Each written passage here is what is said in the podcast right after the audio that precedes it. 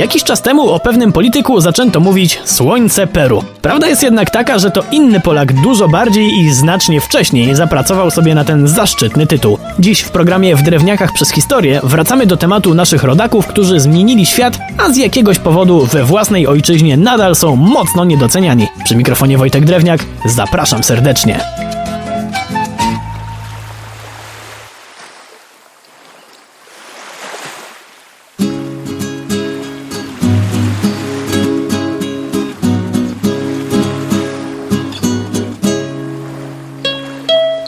Mam nadzieję, że tym słońcem Peru udało mi się zasiać pewne ziarno wątpliwości, no ale okej, okay, nie można za długo żyć w stresie, więc już tłumaczę. Chodzi o Ernesta Malinowskiego. Kto to taki? Wybitny polski inżynier, który po upadku powstania listopadowego przez Francję wyemigrował do Peru. Jak się odnalazł? Przecież to był drugi koniec świata. Otóż bez problemu, bo był bardzo miłym, otwartym gościem, który znał biegle pięć języków, ale przede wszystkim był wybornym inżynierem i jego talent szybko zauważono.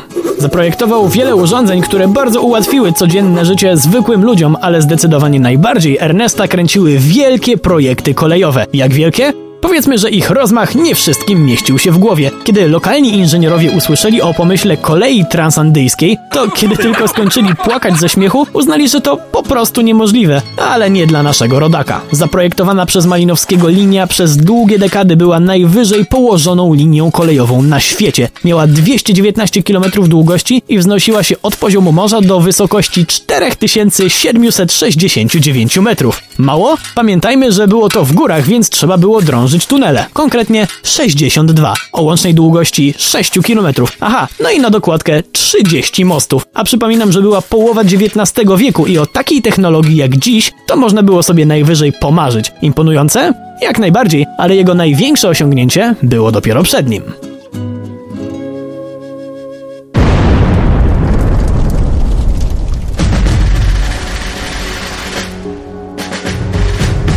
Podejrzewam, że spoko jest mieć kumpla, który z zawodu jest ministrem obrony. Może z wyjątkiem jednej sytuacji, kiedy wybucha wojna, a my akurat jesteśmy genialnym inżynierem. Naturalnie w takiej sytuacji znalazł się Ernest Malinowski, kiedy wybuchł konflikt między Peru a Hiszpanią. Minister powierzył naszemu rodakowi obronę wybrzeża i najważniejszego portu w państwie Callao. Kolegom się nie odmawia, więc Ernest wziął się do roboty z kreatywnością charakterystyczną dla Polaków. Kazał w te pędy sprowadzić z USA kawalerię dalekiego zasięgu, a kiedy ta dotarła do Peru, to Polak zamiast ustawić ją w porcie, jak pewnie zrobiłby każdy wojskowy, to polecił zamontować działa na podwoziach kolejowych. W ten oto sposób inżynier Malinowski stworzył pociąg pancerny. Ten genialny pomysł pozwalał na błyskawiczne przemieszczanie broni po liniach kolejowych wzdłuż wybrzeża i ostrzeliwanie hiszpańskiej floty.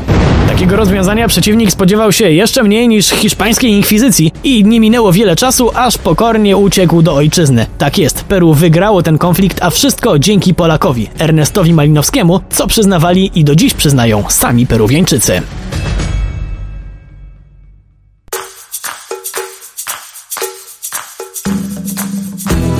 Nasz bohater nie osiadł jednak na laurach i kolejne lata spędził w Ekwadorze, gdzie zbudował główną i zarazem najdłuższą linię kolejową, a poza tym wiele mostów i dróg.